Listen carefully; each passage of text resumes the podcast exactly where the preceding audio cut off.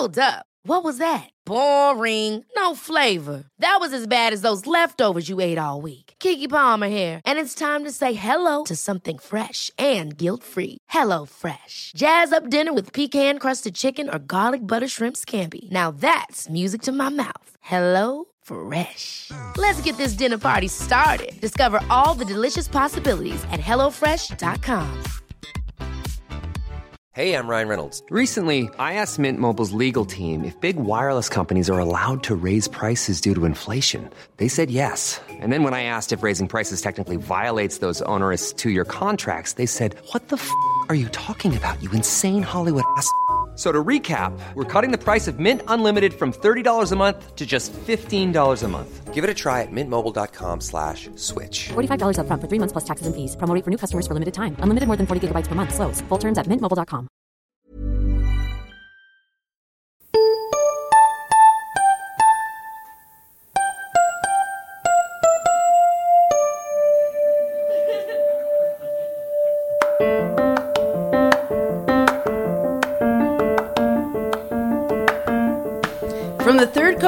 International Audio Festival in Chicago, I'm Gwen Macsai, and this is Resound.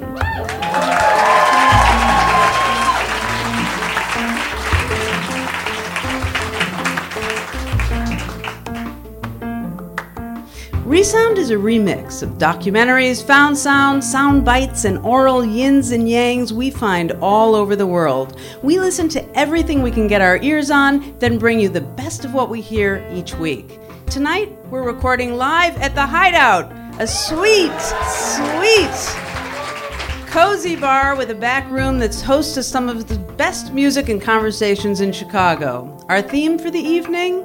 Odd couples. Felix and Oscar. Kermit and Miss Piggy. Batman and Robin. pickles and ice cream, cheddar and caramel, whiskey and thin mints. Is it about the odd couple? The intrigue, the fascination, the sweet otherness of someone who's so radically different from us. Have we had it with ourselves?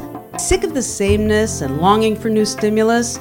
Or is there something about the chemistry of the odd couple that takes a little from one, a little from the other, and forms a new entity altogether?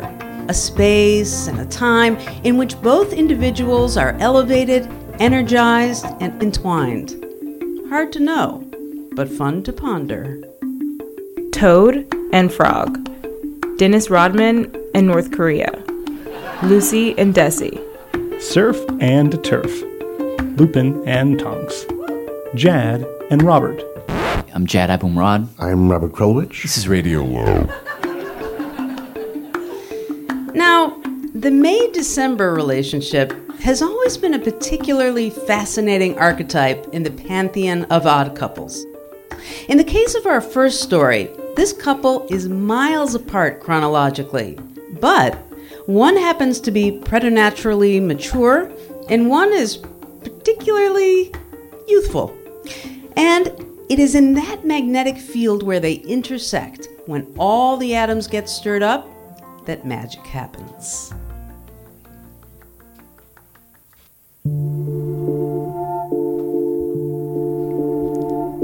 The summer I met Louis, I was living alone in an attic, far from home, in the house of my second cousins, at least once removed. It was my just got out of college, don't want to go back home move.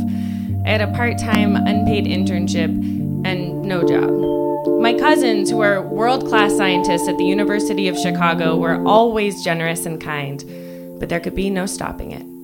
I felt wildly adrift and bluntly alone. Then I met Louis. Um, what? The first time I saw him, he hurled down the stairs, tore open the door, and stared at me. What do you want? He spit out. What I thought I wanted was a job as his nanny. But as soon as I stepped forward, Louis ran away screaming. Get out of here! Inside, he was climbing the couches and pawing his mother's face with his feet. She didn't seem to notice. Then he scooped their giant black and white cat off the floor like he was getting ready to toss a baby. Kitty, kitty, kitty, kitty, kitty, kitty, kitty, kitty, kitty, kitty, cat. I left with no intention to return. Hi, this is Maya. But then Louie's mom called. We know you're thinking about moving out of the neighborhood, she said, but I just wanted you to know that we really loved you. How could I refuse that? I needed friends anywhere I could find them, even if one was a child who seemed like he'd spent the last six years living alone in the wilderness. But that wasn't really who he was. Okay, so you get the kettle, the nice little kettle. You open it, you pour out all the old, disgusting water. You fill it up. Well, not all the way to the top. Just about where you think your cup of tea is gonna be, and you turn it on and you wait, wait, and you just wait. This is so easy. The key thing about this babysitting gig was that I didn't actually have any work to do. Louis didn't have homework and the house had no rules. I search on YouTube. Uh, Mario Tetris. And find funny videos. It's like a mixture of Mario and Tetris. It is an epic game. As long as Louis' parents came home and he was still alive, I'd done my job. All I had to do was follow him around. He showed me his apartment, his school, and the neighborhood. How much more school do you have left? Uh, this week and then next week and then off. Louis loved words like gosh dang it and idiot face, which he hurled at other people as though hacking through brush. These little brats are getting on my nerves, jerks. But Louis was also seven, and certain things never failed to make him giggle. All dogs, especially ones with whiskers, Dog, let's pet it. and graffiti on stop signs, and being called the devil, which he thought was hilarious. He also loved food. He loved chocolate. He loved the smell of chocolate. He loved bowls of salad, each individual leaf. I'm about to interview this chicken. So you're gonna interview the boy. chicken? I'm gonna you interview the chicken rice. Yeah. Oh, this chicken. Woo! That was a ride into heaven. I could admire this all day without stopping. Maya, this is a really special day. Okay, so we have to do more. Rock, paper, scissors, shoot. Whoever gets to three first wins. In winter, we played rock, paper, scissors and danced wildly to Billy Joel. Dance around for no reason. We stomped around the hardwood floors and shook salt around the kitchen. One. Go! We climbed and wrestled and burped. Are you gonna splash through the puddle? Do you ever go around puddles? No. I'm always so curious about everything. Why can't you respect my curiousness? The weirdos are falling from the sky. But Louis also told me he didn't have friends at school. His mom worried about it too. Was he too mean or too weird? Did the other kids just not understand him? Do you think you're different than other people in your class or the same? Very different. I'm much more weird and stuff. What do you think's the weirdest thing about you? Um, I don't really play a lot. Although he never said it, I was pretty sure I'd become Louis's best friend. Maya, m- my sidekick for right now. And he'd become mine too. So she's asking me for um guidance. Louis had chosen me, not to work for him, but to love. And this made my new job an aberration, a small miracle we'd accidentally invented. What does tea remind you of? It reminds me of how lucky we are to have tea. I mean, What do you think we should be most grateful for in our lives? life.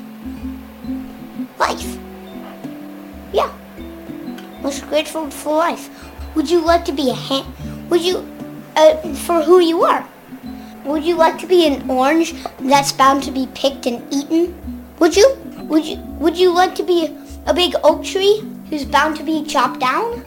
Would you like to be a kitty who's on the street? Would you like to be a garbage can full of trash and junk? Would you like to be a booger? stuck in someone's nose? Would you like to be smoke who dissolves in the air? Would you like to be an onion? Would you like to be some coffee? Would you like to be a teapot? Would you like to be a pan? Would you like to be a calendar? Would you like to be a dog? Yes. Dogs are awesome. They're furry and cute and they have great noses. Okay, go get me a cup. Why? I need to pour the hot water. I need to pour the hot water. Is it ready? Yeah. I know it's ready because this turned off.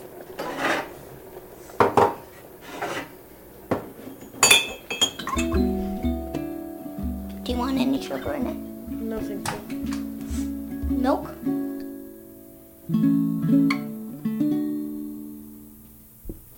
But here's the thing. At the beginning of the year, when Louie's mom had called me to convince me to work for her family, she'd told me something else too. Don't worry, she'd said. This is going to be totally temporary. We're moving to France in a year. And at the time, I looked around my empty attic room feeling totally relieved. Um, Maya, talk about how you feel. I feel It's been seven months since Louis' family moved to Paris. I've made other friends and moved into a legit apartment with Craigslist roommates, of course.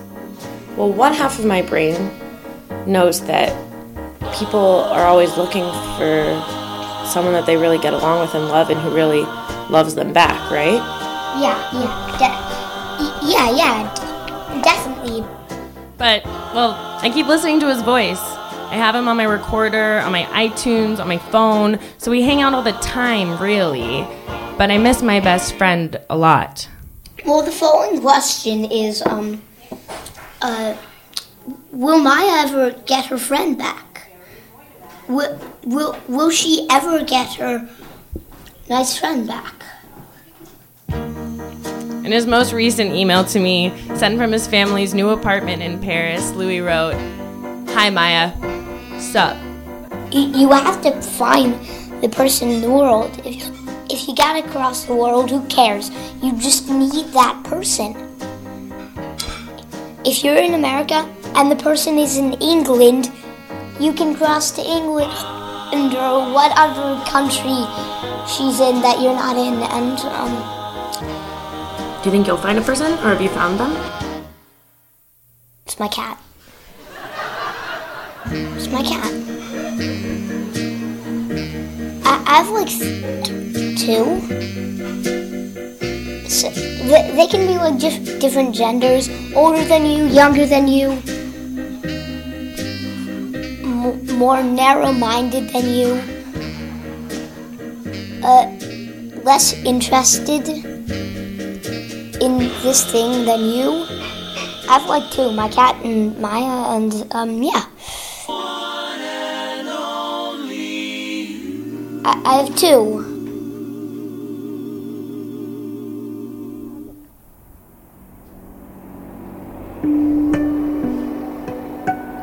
I used to watch Louis running free in the park, chasing treasures in the grass, his head waving up and down like a tail.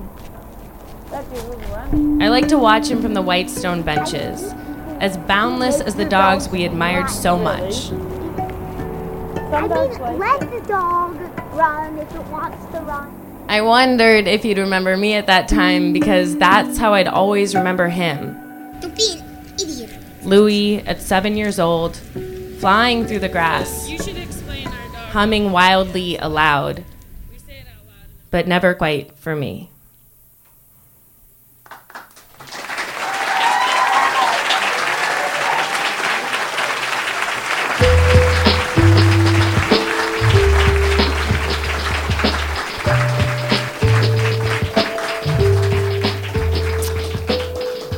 That was The Sitter Dispatch, produced by Third Coast's own Maya Goldberg Safir and Dennis Funk.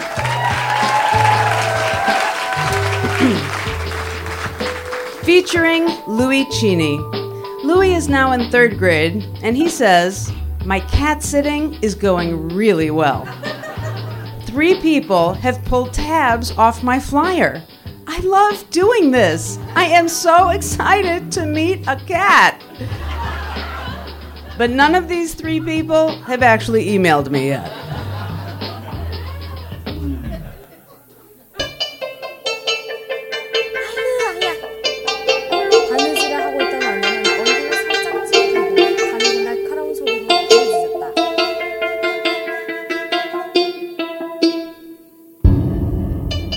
Today we're recording Resound Live from the Hideout in Chicago. Our theme is odd couples. Now, this next story isn't really about a traditional odd couple, as in two people who bring disparate traits into an exciting new relationship with one another, like, say, the introvert and the extrovert. No, this one is about the odd couple within The inner you that might not match the outer you, or at least what people assume about your exterior when they look at you. You'll see what I mean. Here is Gaman Pule.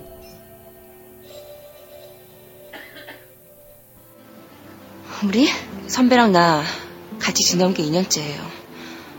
2년 동안 나 철저히 숨겨진 여자로 지내왔어요.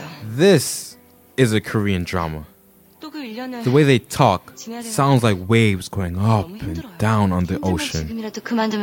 It soothes me. Oh, by the way, I'm black. Black like Pepsi. I live in Canarsie, Brooklyn. But I go to an international high school called East West, all the way in Flushing, Queens. I chose it so I can be around Asians, like my friend Hawa. You should be Asian, but God decided no, you are black. I'm happy to be black.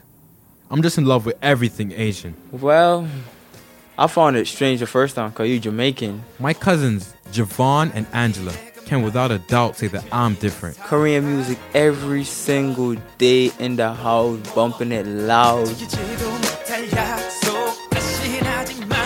I'm Korean. We're Korean. Everything Korean. And when I say come play basketball, you said no. You want to look up on some some album coming out. You want to buy it. Even leaving your voice message on your phone in Korean language. 보세요. 영어를 주세요. 감사합니다.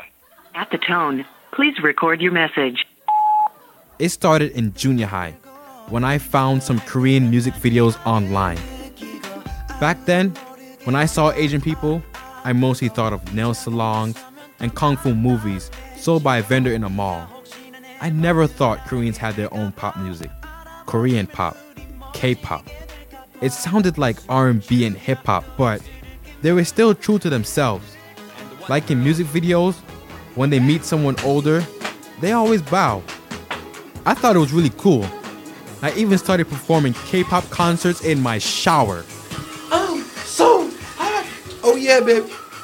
Um, so fine. That's when I decided I wanted to bring my talents to the Korean people. Come on, Pyo. I want to be a K-pop producer, just like my idol, JYP, Park Jin Young. Mm. In Brooklyn, I'm Rayon. Right now, I'm just looking for perfect sound, like a dun dun dun. dun. But in Korea, I could be Gaman Pyeol, Black Star, the Korean name I came up with. Like something like that. But on the real, for a Jamaican born kid from Brooklyn to win a Korean Music Award seemed like a La La Land idea. It's frustrating. Like for the Korean parade, I asked my barber to trim my Korean name into the back of my head. When I showed him the Korean words, he was like, Yo, my man, you sure? He was worried I didn't have it right. Listen, my man got a tattoo. It's supposed to say top dog in Chinese. Right? You know what it says? Stink dog. No, it says wild dog. Even my dad likes to throw out the precautions. How are you gonna get to Korea? You gonna ride a bicycle or something? So how are you getting to Korea? How are you gonna finance? How are you gonna eat? How are you gonna sleep? How are you gonna drink? Hmm, hmm, hmm. The world out there is just waiting to just gobble you up. I know he's thinking what my mom always tells me. Don't hang your basket where your hand can't reach it, or it'll drop down licking at your head. When it comes down to the Korean culture, the Korean language, Are you willing to make the sacrifice to, to know it to the level where you become exceptional and, and not just mediocre where it is concerned? Number five. 천천히 말해 주세요. Learning to speak Korean is rough. Please speak slowly. 천천히 말해 주세요. That phrase, please speak slowly. Um, I tend to use that phrase a lot. My Korean friends don't really help. So you want me to? Yeah, I'll I'll start talking to you in Korean if you want. 알았어. Okay. Not now. Maybe tomorrow. Or maybe Monday. Mm, mm, mm. The closest I've been to Korea is China. I went there on a school trip. When I went to China, I was stared at just like Chocolate, chocolate, yeah. Morgan Jones. He's black, just like me. yeah, they got some bad jokes over there about black folks, you know. They got some pretty tough jokes. He lived in China for six years and worked in Chinese radio. Once you live in that culture, you know, you're going to go through a lot of changes personally and mentally. And so, you know, emotionally, there's going to be a lot of stress and strain. Morgan gave some great advice to put myself inside Korean culture before I go there. I'm gonna do it. First, I want to welcome our guest here today. My Korean teacher invited me to her all Korean church. Uh, Rayon, can you just stand up real quick? Wow. I'm the only black kid in the building. I'm sticking out like a loaf of bread amongst pigeons. Uh, let's uh, let's really welcome him and just uh, make him feel at home. I ended up joining the praise and worship team. what do you want to eat? They found out I'm a beast on the drums. Part of our family now, man. There's no giving up.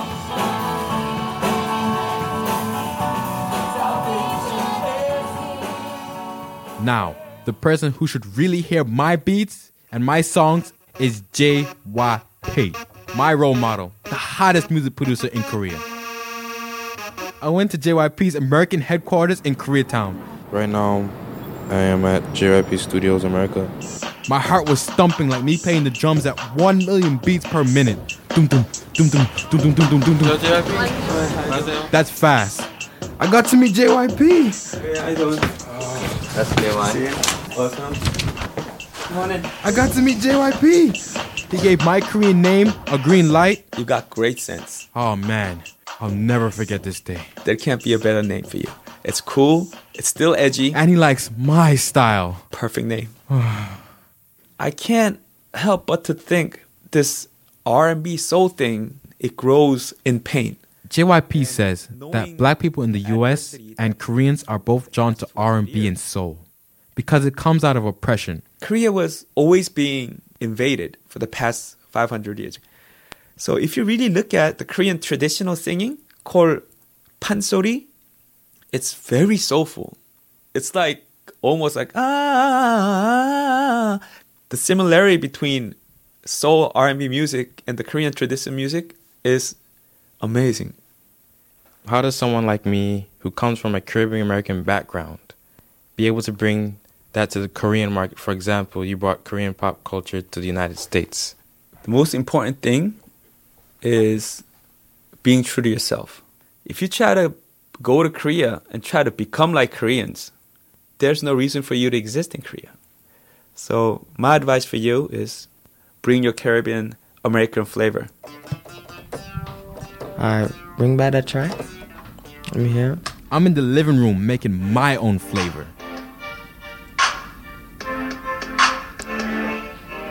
Yeah, yeah, it sounds pretty good. This is my father, Hugh Wright. Yeah. Yeah, keep, keep, keep, the- keep the beat flowing. Keep the beat flowing. I mean, I'm, I'm listening. I'm listening.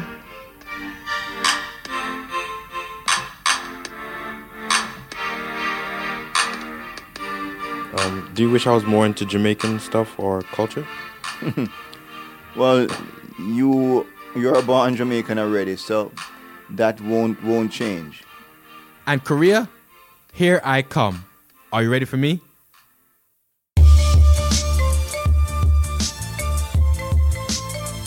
That was Gaman Fuel.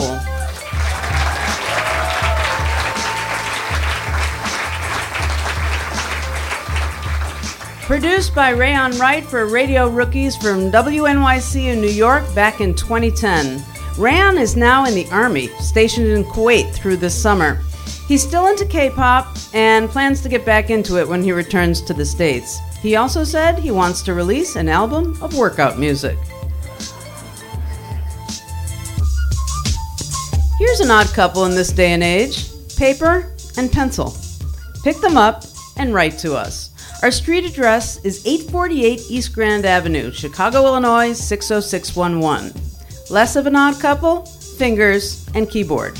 Our email address is resound at thirdcoastfestival.org. Speaking of paper and pencils, coming up after the break, a single letter connects a radio host, I'm not going to say which one, and a felon. Stay with us.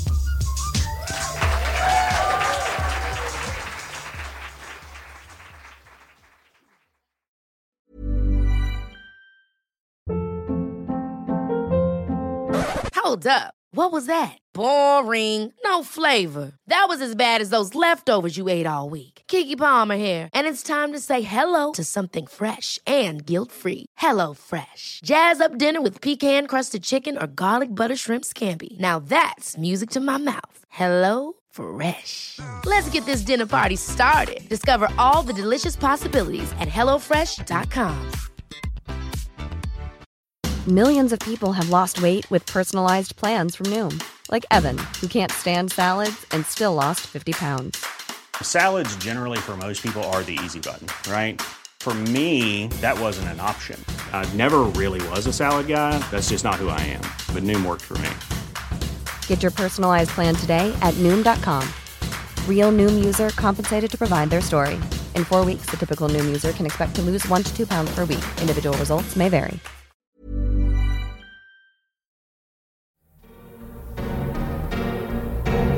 Welcome back to Resound from the Third Coast Festival, live from the Hideout in Chicago.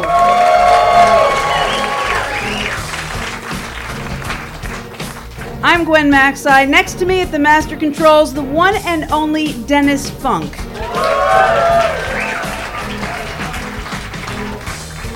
We refer to him as DJ Funk, not only because he is like the Wizard of Oz back there, working that color coded gizmo like a NASA engineer, a NASA engineer with the timing of Gene Krupa and the rhythm of Fetty Wap, but also those are his actual initials.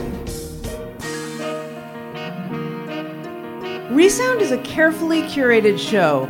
We listen for the best audio stories from around the world and then design a show that will intrigue, inform, and inspire you, our fabulous listening audience. Tonight, our theme is odd couples. We've all been a part of one at some point. Now, our next story is about an odd couple I've become a part of. One that started with a simple letter.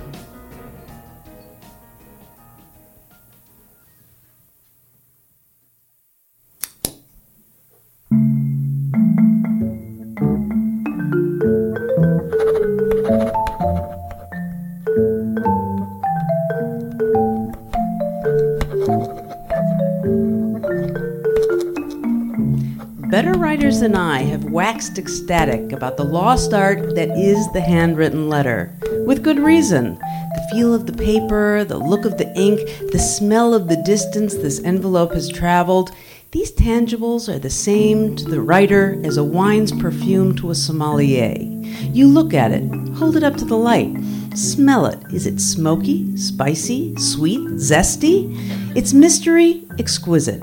Between its folds could be romance, solace, or terror.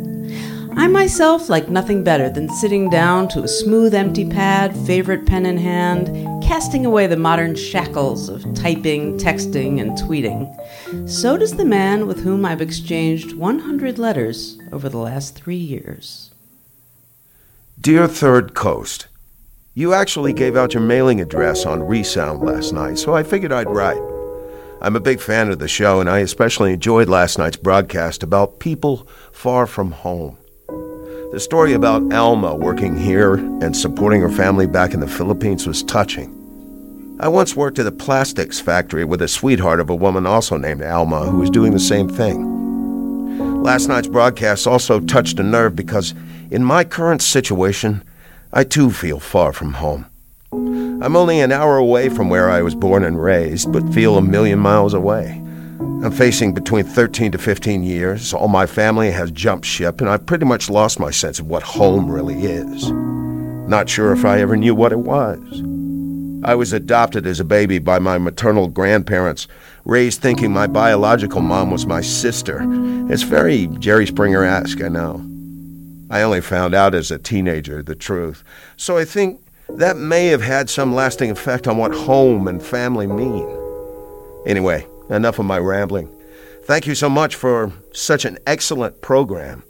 For an hour each Wednesday, you provide me with the means to get my head out of here for a while. I don't know if you'd be happy to have a soon to be twice convicted bank robber, unarmed, as a fan or not, but that is what you have in me. Keep up the good work. Respectfully, Dan Grote.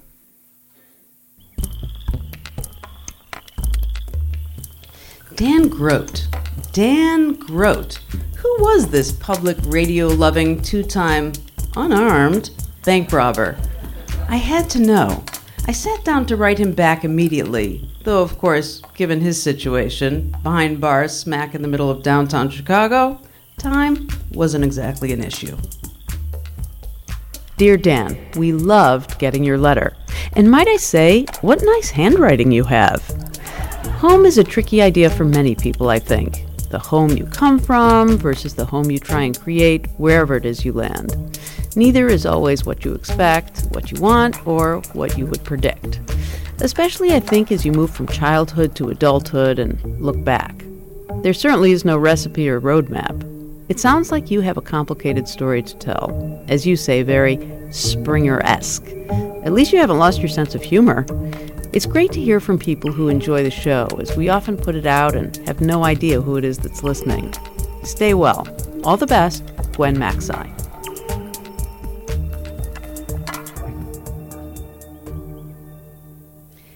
Every week or so, a letter would land on my desk, written with a golf pencil on a legal pen, in Dan's neat, clear print.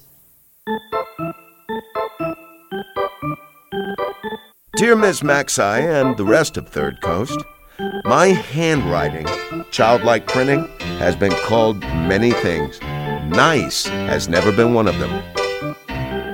Happy Halloween! I'm going as a drain on the taxpayers this year. Greetings from the one place in Chicago that the Stanley Cup will not be appearing at. Howdy! Got your letter today, and as usual, I was happier than a hooker at a sex toy convention to hear from you. Dan's letters made me laugh out loud. Dan's sense of humor and mine were like twins separated at birth, a kind of twisted elixir. And so every week I took a quiet moment to sit down and write him back. Writing a letter, I feel like I'm my best self. And then I started to think that he too may be at his best self in front of a piece of paper. And our best selves started to get to know one another. He told me he had a house on two acres and barbecued a lot. He had an ex wife and two kids. He was an award winning trumpet player in high school and had a student's pilot's license. Also, he was a repo man. I'm glad you enjoyed my last letter. It wasn't my best work. I thought it made me sound whiny and perhaps a little desperate for attention. Thank you for saying I'm a good writer. That actually means a lot to me as I'm trying to get my stuff published. I did indeed get your postcard from Colorado. Annie Oakley was a great choice. Something about a gal with a gun. Okay, to answer your questions, yes. Not having the ability to maintain a relationship with my boys is perhaps the worst thing I will ever have to deal with, and I struggle with it every day. Joe and Charlie will always be the center of my universe. As it turns out, though, I married and impregnated Satan. Every letter brought words strung together into sentences as bright and luminous as a girls, girls, girls sign on 42nd Street. To say nothing of crazy descriptions of his life in and out of jail. I found it absolutely fascinating that the guys who claim to be the baddest of badasses here were all posted up watching Twilight on the TV earlier today. See, that's the kind of shit they need to show on lockup. And without a doubt, they were absolutely filled with surprises. That poet, Donald oh. Hall, the guy I mentioned in my last letter, turns out he was Poet Laureate of the U.S. in 2006. He's supposed to tell me what all that entails in his next letter, and he asked me to send him what I thought was my best poem and my best short story. Thanks for the Harper's stuff. I enjoy Harper's. I'm glad Turkey Day was okay. Martha Stewart does have great recipes. I would do her in a heartbeat just for the breakfast she'd cook me the next morning. Plus, I'm pretty sure you get a bedazzled condom as a souvenir of the experience. Too much? The brine sounds fabulous. Here I was, hemming and hawing over even mentioning Martha Stewart, let alone the Martha Stewart brine I was trying out for Thanksgiving to my twice convicted friend, the bank robber, for fear of coming off like, you know, a naive, borderline, bougie suburbanite, which, by the way, I am. And what does he say? Martha Stewart does have great recipes. Who knew that Dan Grote and Martha Stewart had more in common than just a rap sheet? The plot was thickening. Though my friend Dan had never gotten beyond high school, here is a rough and very incomplete list of the people and things he referenced in his letters The New Yorker, Saul Bellow, Dave Eggers, Richard Ford, Jonathon Brandmeier, Hemingway, David Foster Wallace, poet Mary Ruefle, David Carr, Terry Gross, and having a thing for Kathy Bates and Delta Burke. P.S. I may be developing a crush on ABC News weatherwoman Cheryl Scott. Normal or creepy?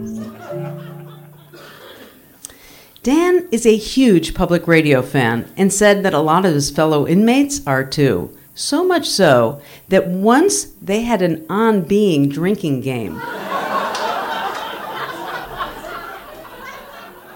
That involved taking a swig of illegal homemade brew every time Krista Tippett said, um, right, or okay. Um, right. okay. Now that is a fast way to go. Oh, oh, wait. And this came in the mail after he heard a story I did for NPR about going to a dinner with nudists naked. Hey, so let me get this straight. In the name of journalism, it is perfectly acceptable for the First Lady of Public Radio, Gwen Macsai, to get naked with a bunch of other people in a restaurant for a nice meal. But I shed my clothes at the Olive Garden one time, just one time, and it's called disturbing the peace and indecent exposure. Crazy. Actually, I probably went a bit too far with the offhanded comment I made about all you can eat breadsticks. But still, do you know how hard it is to get the video of something like that off of YouTube? Well, I tell you, it's pretty damn hard. God damn smartphones. Dan wasn't just a great writer, he was also a great reader. He absolutely devoured books. In fact, he told me he had read close to 500 books just while awaiting sentencing. When I heard that, I knew for sure that this was not your typical radio host bank robber relationship. Oh no! There was an absolutely celestial reason why we had met. You see, I buy used books compulsively, and Dan reads like a motherfucker. It was Beshert, fate, meant to be. I started combing the shelves of used books for sale at my library, carefully selecting the ones I thought Dan would like. I sent him package after package after package. Thanks again for the books. Outstanding selection. As of this writing, I've made my way through the book about the alcoholic habits of our presidents, the memoir of the redheaded English gal, and a few of the short stories in both the Ploughshares Literary Journal and the O. Henry Prize Anthology. All fantastic. P.S. The cover of the book about Hemingway, the one where he's drawn lying nude in a bed with a strategically placed book covering his dick, It's a tad creepy. However, I know what the cover art on my memoir will be. I can truly say I put the groat in grotesque. I sent Dan easily a hundred books until the jail mailroom got wise to our scheme. You are absolutely not supposed to send a prisoner a book because, you know, God forbid he should read. And it landed Dan in a little hot water. The logistics of his prison life were confounding to me. He was only allowed books sent from a bookseller like Amazon. The prison was put into lockdown sporadically and for reasons completely unknown to him. And when his second lawyer wanted him to have a psych eval, the Bureau of Prisons flew him from Chicago to Seattle via Pahrump, Nevada, and Chickasha, Oklahoma to get it. Not sure why they couldn't do a psych eval in Chicago. I guess there aren't enough psychiatrists here in the third largest city in the country. Dan sent me this letter from Oklahoma.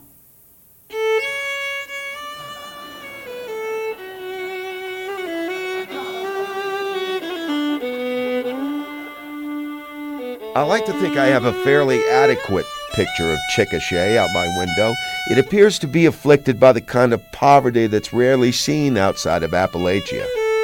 Small clapboard houses in which plywood seems to be the most popular window covering. I try not to judge people. I, for the most part, fail miserably, but I try anyway. So all I will say about the people I've seen here in the jail and out my window is that I'm fairly certain I have found the largest concentration per square mile of mullets to be found west of the Mississippi. That is for males and females. I'm waiting to run into a deputy with the last name of Joad. Too obscure?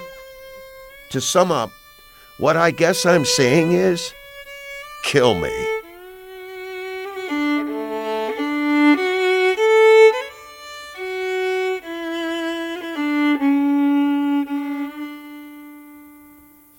Every time Dan traveled, I was regaled with HBO worthy descriptions, especially of Con Air. As you can imagine, when you put members of the opposite sex together and up to that point they've had no face to face interaction with each other's respective gender outside of corrections staff, the atmosphere turns very high school dance ish. Awkward small talk, subtle and not so subtle innuendo, dished out equally by the males and females, by the way. And eventually, everyone kind of pairs off into their own little conversation. The one who chose me as her conversational better half was a woman named Carol. She's in her mid 50s, kind of looks like a mid 50s Tonya Harding. Anyway, Carol was telling me about a ranch in Wyoming, and I'm telling her about how jacked up my day has been. Just BS small talk between two people whose only common thread is the handcuffs they're wearing. A silence of a minute or two is broken by Carol saying how cute she thinks I am. She asks how old I am. I tell her, I'll be 38 on the 29th. She nods her head as if to say, I made a good choice being born on that day. She followed that up with what I believe she intended to be her best sultry look, but it came across looking like a prelude to some kind of serious neurological event. While maintaining the look, she let me know that she would love to bake me a cake, jump out of it, and offer up a series of lewd acts gradually increasing in degrees of difficulty. I believe I was blushing when I thanked her for her offer, but asked what her husband might think about that. Nothing, she said. I killed him. That's why I'm doing 17 years. You married?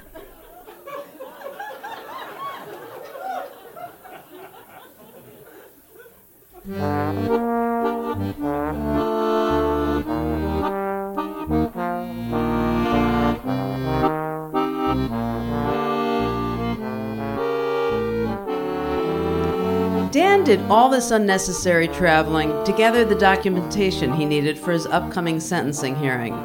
But then the hearing was delayed and delayed again.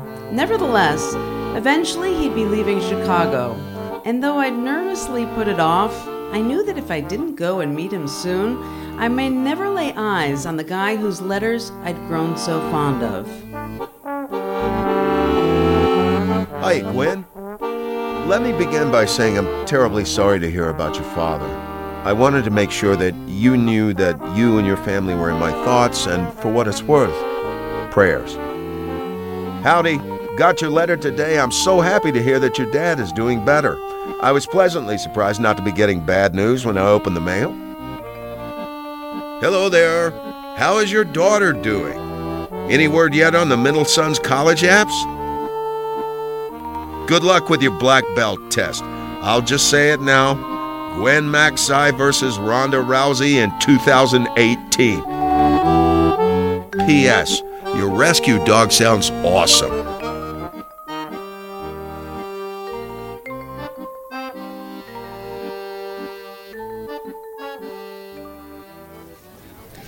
One cool Sunday morning, I went to see Dan at the Metropolitan Correctional Center.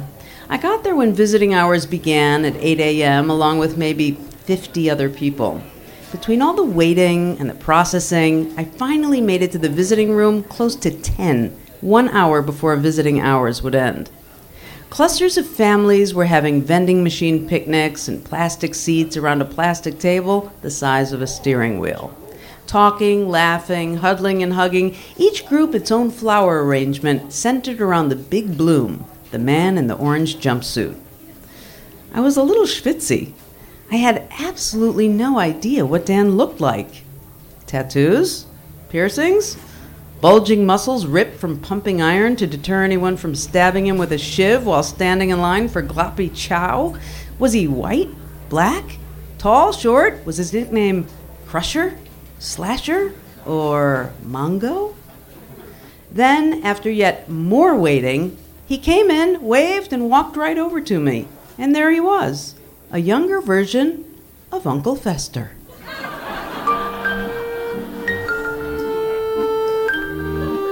It was a little like a blind date. The kind you need to be strip searched for. Him, not me. Halting conversation, puttering interruptions, eyes grazing the floor. But soon, while the smoky aroma of cellophane encased pizza and ribs wafted by, the conversation started to simmer. And then the question that had been pinballing around my skull for months fell down my throat and popped out. My exact words were What's a nice guy like you doing in a place like this? He shrugged. Low self esteem, some confidence issues, that kind of thing. Dan told me he'd been doing pretty well as a functioning alcoholic. But eventually, between the family he came from, he didn't meet his biological father till he was 17 when his dad turned him onto cocaine, and some of his own self admitted bad choices, his life started spiraling out of control in his early 30s.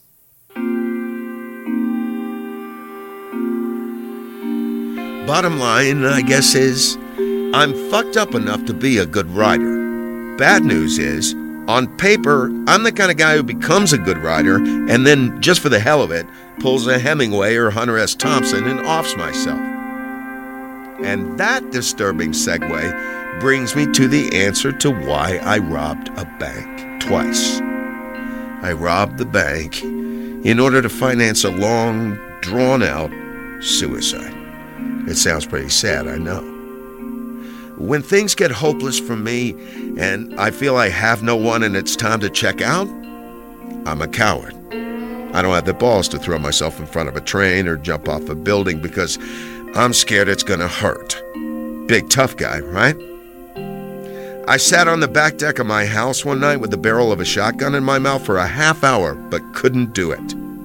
I know it's an old joke, but one of the times I'd hold up in a shitty motel and tried to pull my leaving Las Vegas routine, I called a suicide hotline and was put on hold. No shit really happened. Another time, a homeless drug dealer's wife, Stormy was her name. She and her old man sold me an ounce of coke, and when they asked me what I was going to do with so much, I told them I was going to snort and drink myself to death. Three days later, they showed back up at the motel room, found me unconscious on the floor, and nursed me back to health by smoking crack with me for a week to get through the withdrawals. I'm a pretty big loser, huh? In this state of mind, Dan walked into a Banco Popular and handed the teller a note that said, This is a robbery. I have a gun. I'm really sorry about this. Thank you.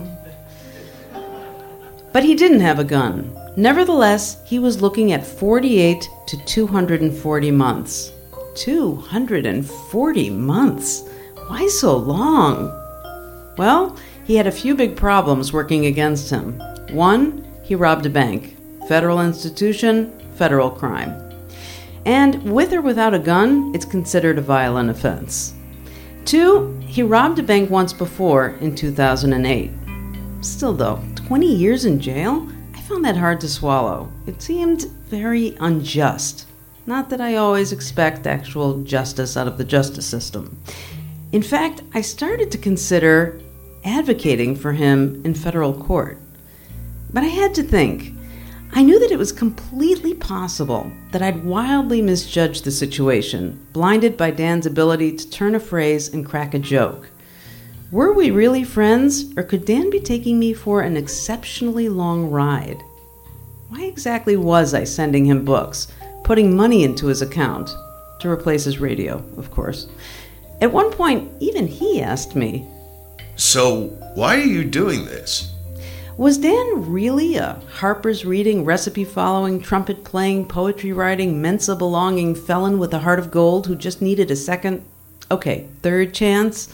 When he gets out, is he going to make me a meal that would make James Beard weep? Or steal my identity and empty my bank account? I came to the conclusion that my relationship with Dan has given me a supporting role in a fabulous play that is only in its first act. I love the plot, the character development, and especially, of course, the dialogue. The setting, not so much, but I'm hooked, invested, and I am in until the final curtain. All rise. When Dan's sentencing hearing was finally scheduled, over a year into our correspondence, I felt increasingly uneasy. Twenty years was a long time, and now that I'd gotten to know him so well, I found the thought of him facing a federal judge with nary a soul on his side besides his public defender very unsettling. It was so hard for him to advocate for himself. The guy can't even get a pencil that's longer than three inches, for God's sake. And not to be too cosmic about the whole thing, but isn't helping each other really the reason why we're here? As in, on this earth? So I called his lawyer, who really liked Dan, and asked if I could speak on his behalf at his sentencing hearing. He said, absolutely. I've come before the court not as an expert, a psychologist, or a lawyer. I've come before the court as a writer and producer who stumbled into a relationship with the most unusual and unarmed bank robber. One who loves Hemingway, David Foster Wallace, rescue dogs, reading Harper's, The judge, and Amy St. Eve, was fair and stern. I understand I don't know if my testimony made a big difference, but we got good news. She sentenced him to the minimum, 48 months, which, after calculating time served and a few other complicated computations, amounted to about three and a half years. She reminded him that this was his last chance and encouraged him to make the most of it, although I imagine she must say this to all the shackled men who come before her. She also recommended drug counseling, which would mean medium security. He was hoping to go to a prison in California and then enroll in a program at San Francisco State for ex felons. But for reasons unknown, he was sent to maximum security penitentiary in Waymart, Pennsylvania. You have a global tel link collect call from Dan Grote. an inmate at a federal prison. To accept this call, press 5 now. Hello? Hello. Dan! Oh, how are you? I am peachy. How about yourself? I'm good. I'm good. Okay. I'm going to get right into it. What would you like to say to our live audience that now knows a lot about you? Hello. I hope everybody's having a good time. I believe the Hideout is one of the few bars in Chicago that I never got kicked out of. This call is from a federal prison. I have to apologize. I know you haven't seen the script yet, But Yes. there, there is. It's a very long script, but there is one joke at your expense for which I feel the need to apologize. Well, I mean, I've had, you know, almost 40 years of jokes at my expense, so I would rather it come from you. What is Well, it? You haven't heard. You haven't heard it yet. what is it? well, I might have compared you to Uncle Fester. I've already told you in letters that I got saddled with the with the prison nickname of Magoo. So No, you did not tell me that. yeah, that's what everybody's been calling me ever since I went out to Seattle. That's what everybody calls me. Oh, In here, is. Magoo. Uh, eh, no, no, and I don't even wear fucking glasses, so I really don't get it. But all right, uh, it just beeped, so we're probably gonna get cut off. Wait, anything else you want to say? Um, yeah, I guess. I mean, I guess if you have low expectations and low standards, I'm still single. well, something might work out for you. We'll see. Hello? Oh.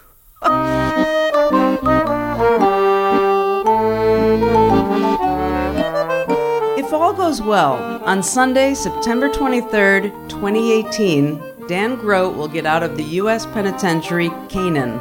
Could it sound any more biblical? I expect to be there, if not for moral support, then to cash in on the life changing, mind bending meal he's been promising me. From there, who knows? A halfway house in Cook County, a trek to San Francisco State, reconciliation with the people in his past? Hard to know. Dan is still in the process of trying to rewrite that section of his life, his next act. Not easy.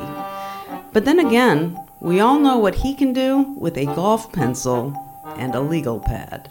Thank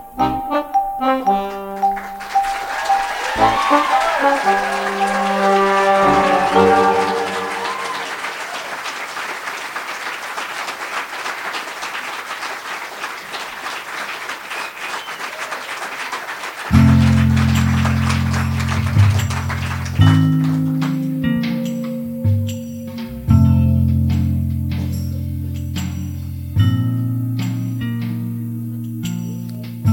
While I plan on staying in contact with Dan for a long time to come, some odd couples can't muster the glue necessary to last forever.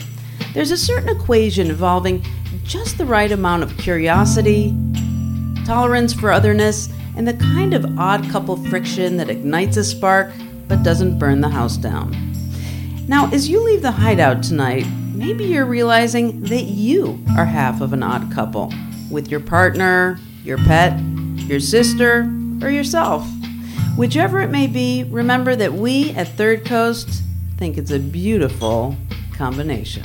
So it's Wednesday night. It's 10 p.m., and as I write this, your show is just starting. Cost of borrowing a radio, one baked chicken lunch tray.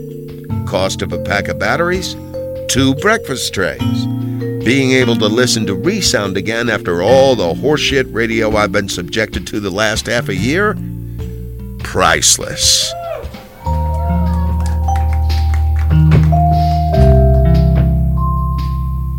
You've been listening to Resound from the Third Coast International Audio Festival in Chicago. I'm Gwen Macsai. The program is produced by Dennis Funk and curated by Johanna Zorn and Sarah Geiss of the Third Coast Festival. You can hear today's program at thirdcoastfestival.org, where you can also hear more than 1,500 outstanding documentaries from around the world and subscribe to our podcast. Support for Resound comes from Emma, a web based email marketing and communication service helping businesses and nonprofits manage their email campaigns and online surveys in style. More at myemma.com. The Third Coast International Audio Festival is a nonprofit arts organization made possible with lead funding from the Richard H. Driehaus Foundation and the John D. and Catherine T. MacArthur Foundation. Additional support is provided by the Agadino Foundation, the Menaki Foundation, the Reva and David Logan Foundation, the William Blair and Company Foundation, and the National Endowment for the Arts. The Third Coast Festival is supported in part by a grant from the Illinois Arts Council Agency. Special thanks to our many individual contributors from Chicago and around the world. The Third Coast Festival, now an independent arts organization, was originally founded at WBEZ Chicago. If you want to contact us, we would love to hear from you. Email us at resound at thirdcoastfestival.org. You can also, of course, connect with us through Facebook and Twitter. Resound returns next week with more radio that you can't hear anywhere else unless you live everywhere else.